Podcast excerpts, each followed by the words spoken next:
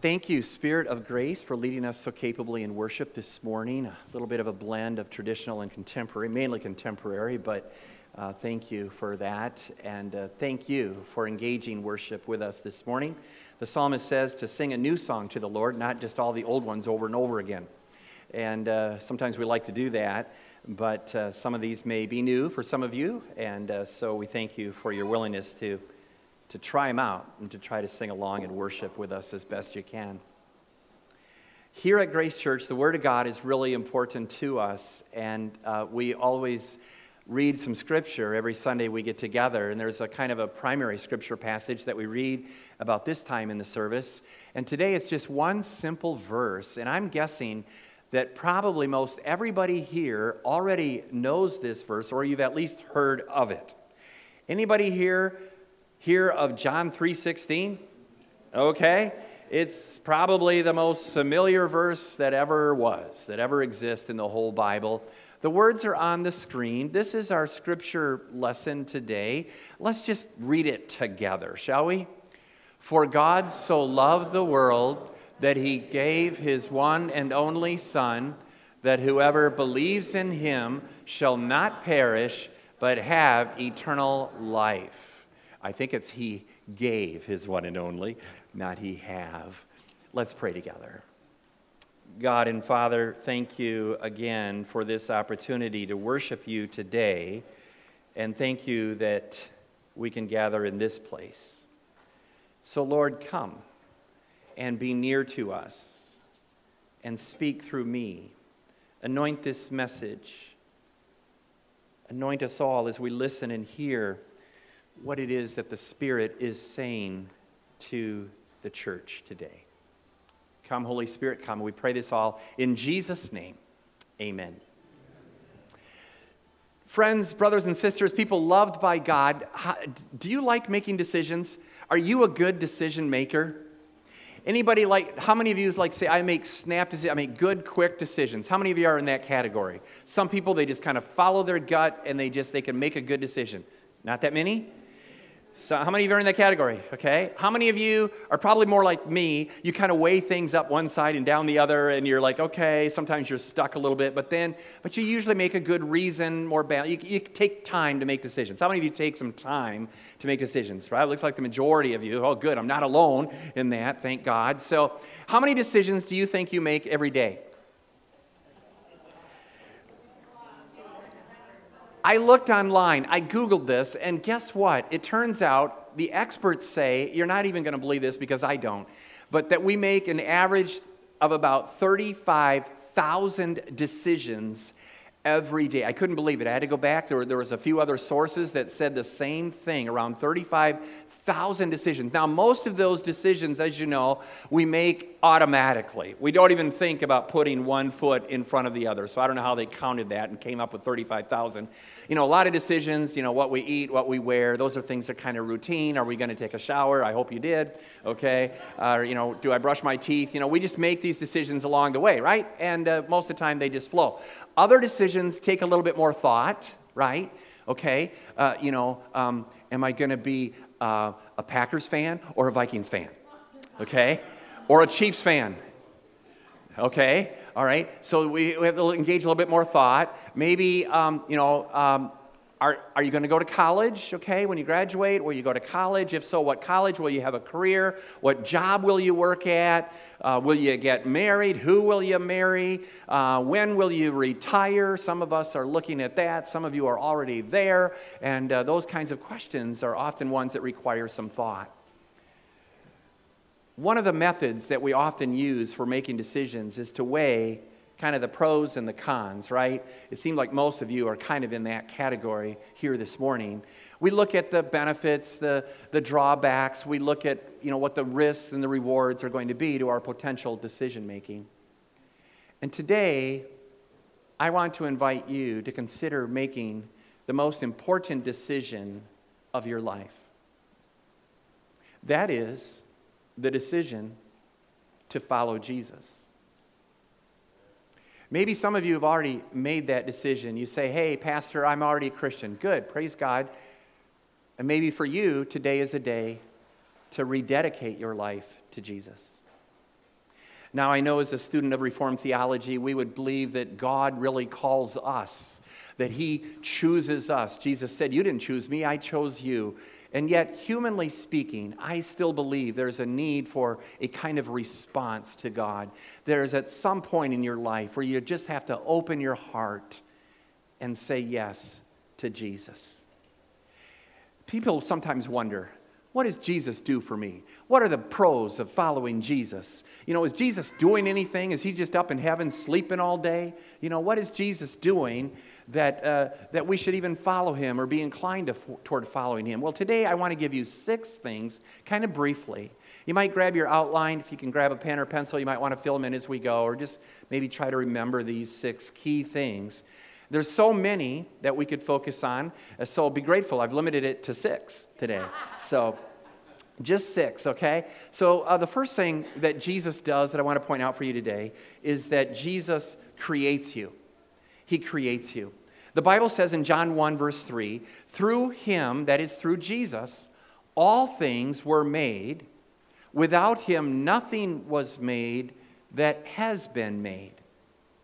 Colossians 1:16 says this, "For by him that is by Jesus all things were created, things in heaven and on earth, visible and invisible, whether thrones or powers or rulers or authorities, all things were created by him and for him."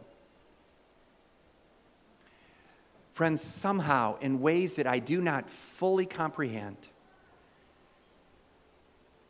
Jesus the one that we refer to as the second member of the Trinity. There's God the Father, God the Son, God the Holy Spirit, which we've just sung about.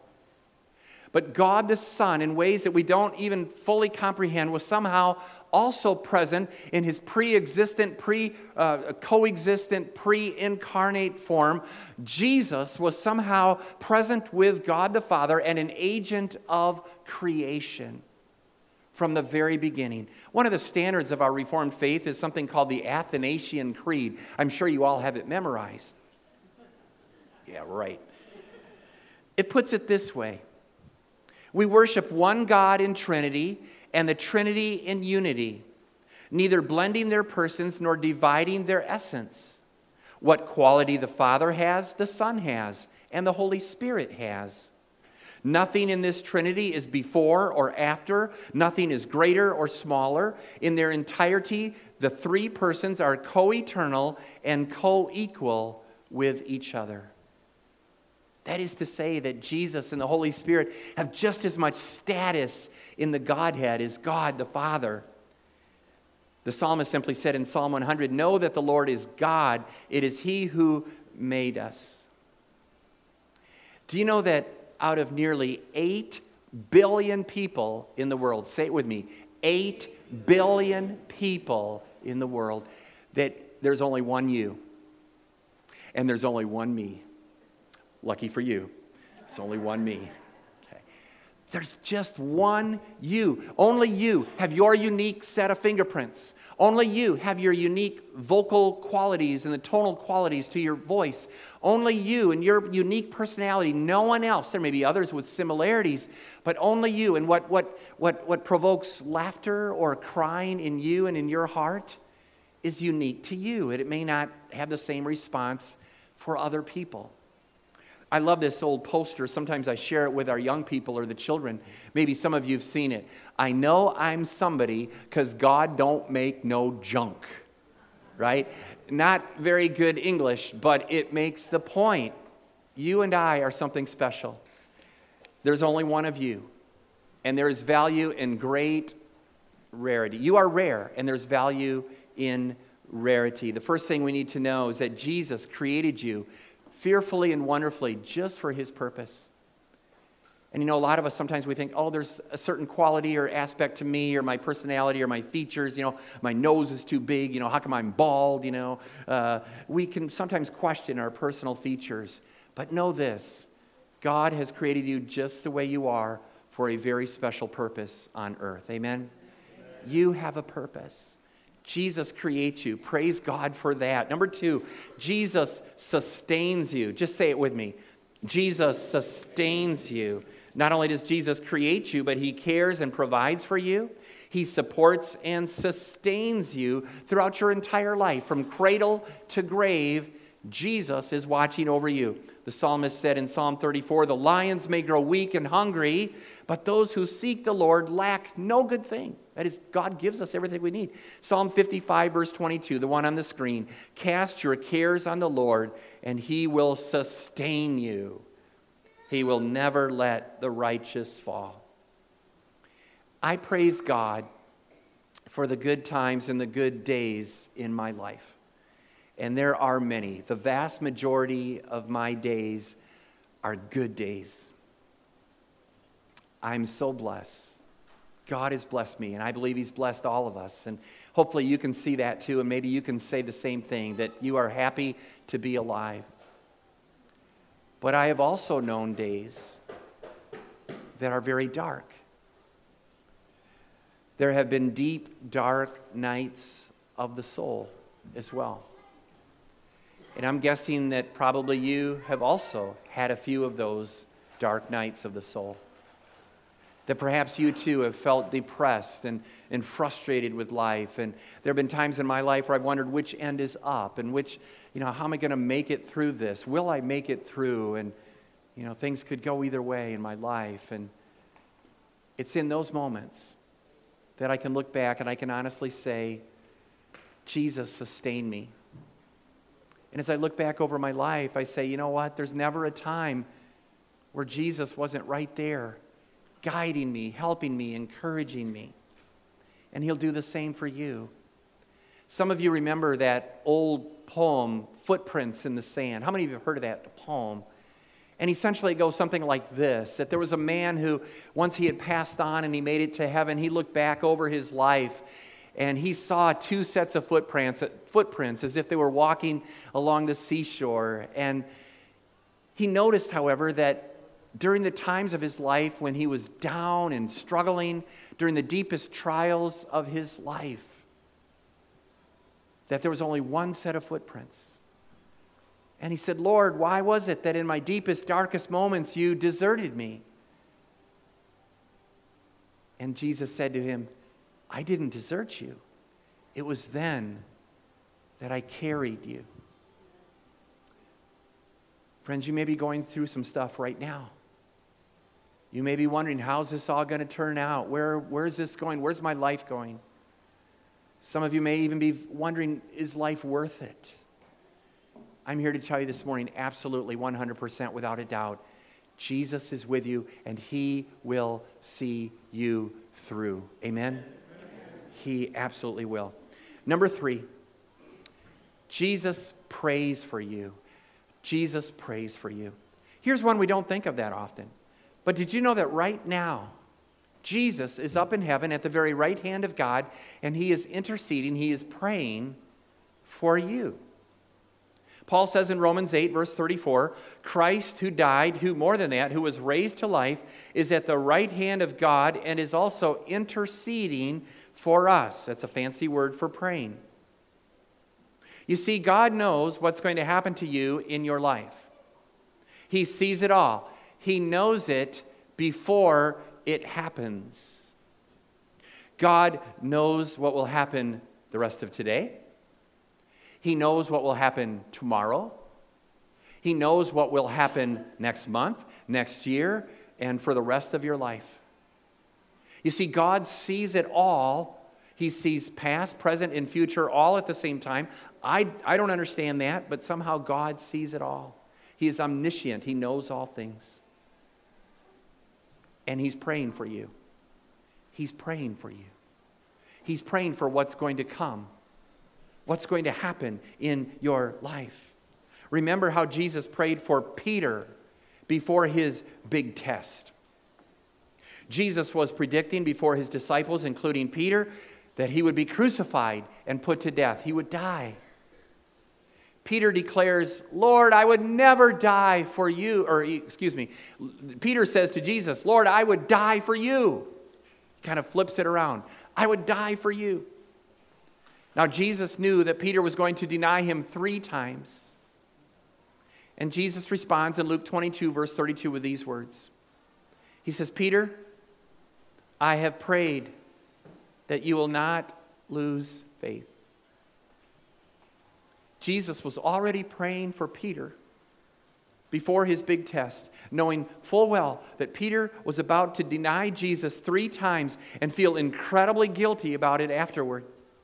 You know the story. Jesus prayed for Peter through the storm that he was about to go through. And Jesus is praying for you too. In fact, he utters from the cross, Father, forgive them, for they know not what they do. Jesus is praying for you. It feels good to know that people are praying for us, right? Sometimes somebody comes up alongside and they say, Hey, Pastor, or Hey, you know, uh, I'm praying for you. And it makes us feel good, right? To know that somebody's praying, Hey, you got some support. Thank you. I need those prayers. Keep them coming. And by the way, young people, if you've got a grandma who's praying for you to come to Jesus, you might as well give up right now. Because grandmas, they know how to pray. Like some people just seem to have like a direct line right to Jesus, right? And they can just pray right to God and God hears. So you might as well give in. How does it make you feel today to know that Jesus, with all of his power, with all of his access to heaven and the riches therein, that He is praying for you. I don't know about you, but it kind of moves my heart to think that Jesus may be on his knees right now with his hands folded and, and is praying to God, interceding for me and for my future. Jesus creates you. Jesus sustains you. Jesus prays for you. And fourthly, Jesus dies for you. Say it with me Jesus dies for you. All four of the Gospels in the Bible attest to this fact that some 2,000 years ago, there was a man named Jesus who came to earth. He died on a cross to pay the price for your sins and mine and to make you right with God. Romans 5, 6, and verses uh, 6 through 8 puts it this way At just the right time, when we were still powerless, Christ died for the ungodly. Very rarely will anyone die for a righteous person, though for a good man someone might possibly dare to die. But God demonstrates his love for us in this while we were still sinners, Christ died for you. You say, well, Pastor, what is this teaching about death? I mean, it, it seems kind of morbid. You know, why would Jesus have to die? So let's do a little review here, just a little basic review, kind of a Gospel 101, just the real Reader's Digest version. Friends, God created this world, He created everything in it, and He created it perfect. God is holy. He cannot accept any sin, any wrongdoing whatsoever. I'm glad that God is, His character is pure and perfect, holy in every way. We just sung it this morning. However, God created human beings, Adam and Eve, you and I, with a choice. We have free will, just as He gave to Adam and Eve. He said, You can eat from any tree in this garden, but there's one tree I forbid you to eat from, the tree of knowledge of good and evil. When you eat of it, you will surely die. And guess what they did? They made a beeline right for that tree. Hey, look at this fruit. looks pretty good. You know, Eve's like showing it off to Adam. Yeah, yeah. The serpent's there telling. I mean, it's just crazy. And so they eat it, and they, they fall short of God's holy command. In other words, they sin. They miss the mark. Worse yet, the results of these sins, theirs and ours, is death. Even though it was Adam and Eve who sinned, they stand as representatives for all of mankind, all of humankind. And their sin has been imputed or transferred, if you will, from generation to generation. Just kind of like a disease. It was kind of like in the genetics, kind of in the DNA. You know, I got high blood pressure from my parents. You know, I'm sure I did. You know, they got it. Just some of these things are passed on. The sins the psalmist says, We were born, I was born in sin. We're in a bad predicament because God is perfect. He cannot accept sin. Man is a sinner. We have sinned. We are separated from God because of our sins, says the Bible, and we are guilty of the death penalty. Got some good news, Pastor? Okay. Well, thankfully, there is good news. We need a Savior. We need a person who can somehow obey the will of God perfectly, pay the price for our sins, that is, take the death penalty that we deserve on himself, appease God's wrath toward our sins, and yet somehow be more than a man so he can survive and conquer death and make a way for those who trust in him. Guess what? I know this person, I know who he is. Call Ripley's Believe It or Not because we know who this person is Jesus the Christ. Jesus the Christ, the Savior, the Messiah, the sent one from God, is the man God who walks in our shoes as a human being perfectly, without sin, takes our death penalty, that which you and I deserve, receives it to himself on the cross, dies for your sin. That's what that phrase means. He dies for you, for you and me, our sins, nails him to death on the cross, and then rises again on the third day.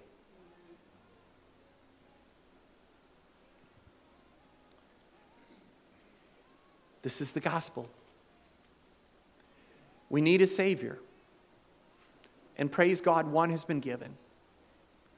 You know the verse, we just read it. For God, is so, for God so loved the world that he gave his one and only Son, that whoever believes in him shall not die, but have everlasting life. And that's the meaning behind that verse. Today's big question is this Have you placed your trust in Jesus? Not just do you believe in him intellectually, because even the demons will believe in Jesus. They, in fact, they knew who Jesus was long before most people had figured it out. Ah, oh, you're the Son of God. What do you want with us? You know, Jesus? No. it's, it's a belief and a trust, a surrendering, a giving of your life. This is what God demands from you. Peter said, There's salvation found in no one else. No other name under heaven given to people by which you can be saved. Just Jesus. Jesus himself says to us in John 14, I am the way and the truth and the life, and no one comes to the Father except through me. And if you accept Jesus, if you trust him fully, you are forgiven and you now have a right relationship with God. Praise him. Praise him. Jesus dies for you. But there's more. It gets even better yet. Not only does Jesus die for you, but Jesus lives in you. Say it with me Jesus lives in you. This is what makes Christianity different from any other religion in the world, from any other belief system, any other philosophies. This is the point that makes Christianity different from anything else. We have a God who comes and takes up residence in the hearts and lives of his followers, of those who believe and receive him. Turn to your neighbor right now, whoever you're sitting next to, and say, Jesus is living in you. Just say that to who's ever next to you. Amen, right? Now, of course, that only applies if you've received Jesus, right? But Christians, what does this mean? Christians have a new power source. It means that it's not all up to you. It means that you don't have to keep struggling and, and, and failing and, and, and say, oh my goodness, I'll never be good enough for God. Well, guess what? No one's good enough. And this is why Jesus died to give you an opportunity to come to God through Him if you trust Him and receive Him into your life. Jesus is living in you. You have new batteries in you. You're like the Energizer bunny that keeps going, you know? The other night I woke up in the middle of the night to beep, beep, beep. You ever hear that sound in the middle of the night? Smoke detector. My battery was going bad. Smoke detector was there to let me know. I'm like, what? That is so annoying. I was too lazy to get up, so I listened to it and was mad all night until I woke up. Then I got up and finally, okay, I'll change it now, you know? So, you know what? You have new batteries. You have new batteries. God is living in you, and by the Spirit of Jesus living in you, you have a new energy, an energy that revives you and guides you, convicts you, and comforts you and confirms that you belong to Christ. Paul said in Romans 8 if, you, if you're alive in Christ, if the Spirit of God lives in you, you see, the Christian life is not about imitation, trying to become like Jesus, somebody I'm not, trying to be a good person. That is not Christianity. Christianity is not about trying to imitate and be, be some better. Per, per, Christianity is about participation in the life of Jesus, which has already been given to you as we receive it freely. Amen? Amen? This is what we believe. It's not a set of rules, rituals, routines, or a religion to obey. It is a relationship with God Himself through Jesus Christ. Hear me clearly on this, friends. How many of you know it to be true? Amen? Finally, just very briefly, Jesus creates you, Jesus sustains you, Jesus prays for you, Jesus dies for you, Jesus lives for you. And guess what? If you're not convinced already, Jesus loves you. Jesus loves you. John 15. Greater love is no one than this, that he laid down his life for his friends. 1 John 3:16. The other John 3:16. This one's 1 John.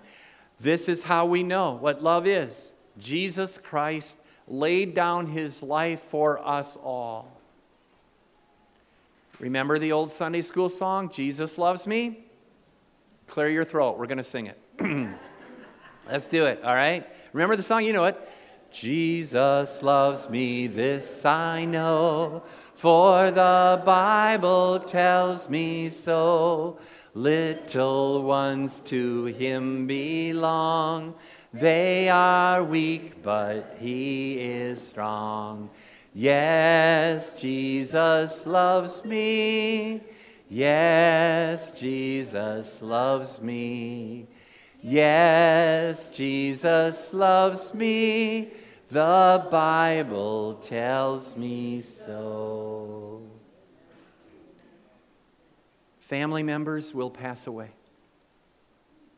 Friends may leave you. Acquaintances are a dime a dozen, and they come and go throughout life. Young people, boyfriends and girlfriends, can walk out on you. Even your pets will someday die. But there is a love that will last forever. There is a love that is eternal, a love that is constant, a love that is unconditional. The love of Jesus. Jesus loves us so. The question is do you love Jesus? Do you love Jesus? That's the question this morning that I want to urge you to wrestle with. Today, the rest of this day, this week, whatever it takes, I need for you to come to terms with Jesus. You say, What's the cost? Well, I've tried to lay out some of the benefits, some of the pros to following Jesus today. All of these things that Jesus does for you. He's not just forgetting about you. God is not some distant, far removed God up in the sky somewhere who's just, you know, kind of down there watching us struggle through life. No, Jesus is intimately involved in your life, and He has been since the very beginning of time.